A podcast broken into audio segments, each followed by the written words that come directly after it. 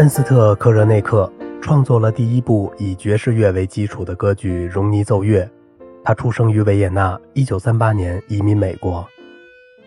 当作曲家恩斯特·科热内克来到好莱坞时，本·赫克特和我决定说服山姆·格德温在下一部捷克背景的电影中请他谱曲，因为科热内克是捷克人，刚从欧洲来到美国，他在那儿被纳粹迫害，也因为他是我的老朋友，最后还因为他没有工作，于是我和本立刻去见山姆。向他叫喊着：“世界上最伟大的作曲家来了！”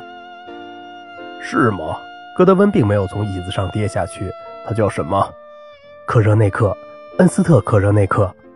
没听说过吗？他写过什么？他写过什么？他写过什么？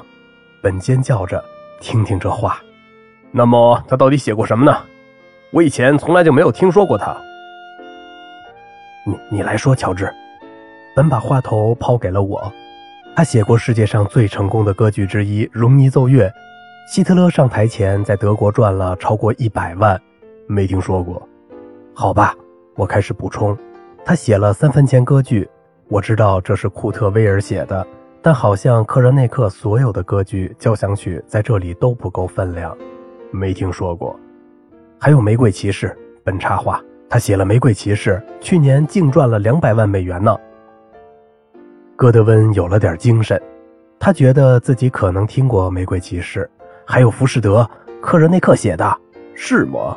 戈德温有些怀疑，不过我能看出来，克热内克离这份工作不远了。还有《茶花女》呢，本想再添把柴。原来是他写了《茶花女》，是不是？戈德温洋溢着笑容的脸突然变黑了。把那家伙带来，我总算找到他了。哼。他的出版商几乎把我告破产，就因为我们用了那破歌剧的几个小节。为了那几个破小节，我得把半部电影重新拍一遍。他一发火，我们就立刻退了出来。我和本悲伤地意识到，我们推销的太过火了。一九三八年十一月，新晋开始流亡的科热内克在波士顿首演了他那勇敢的无调性第二钢琴协奏曲。观众们报以礼貌的掌声。之后，他的出版商听到一个阔太太对另一个人评论道：“欧洲的条件肯定是惨透了。”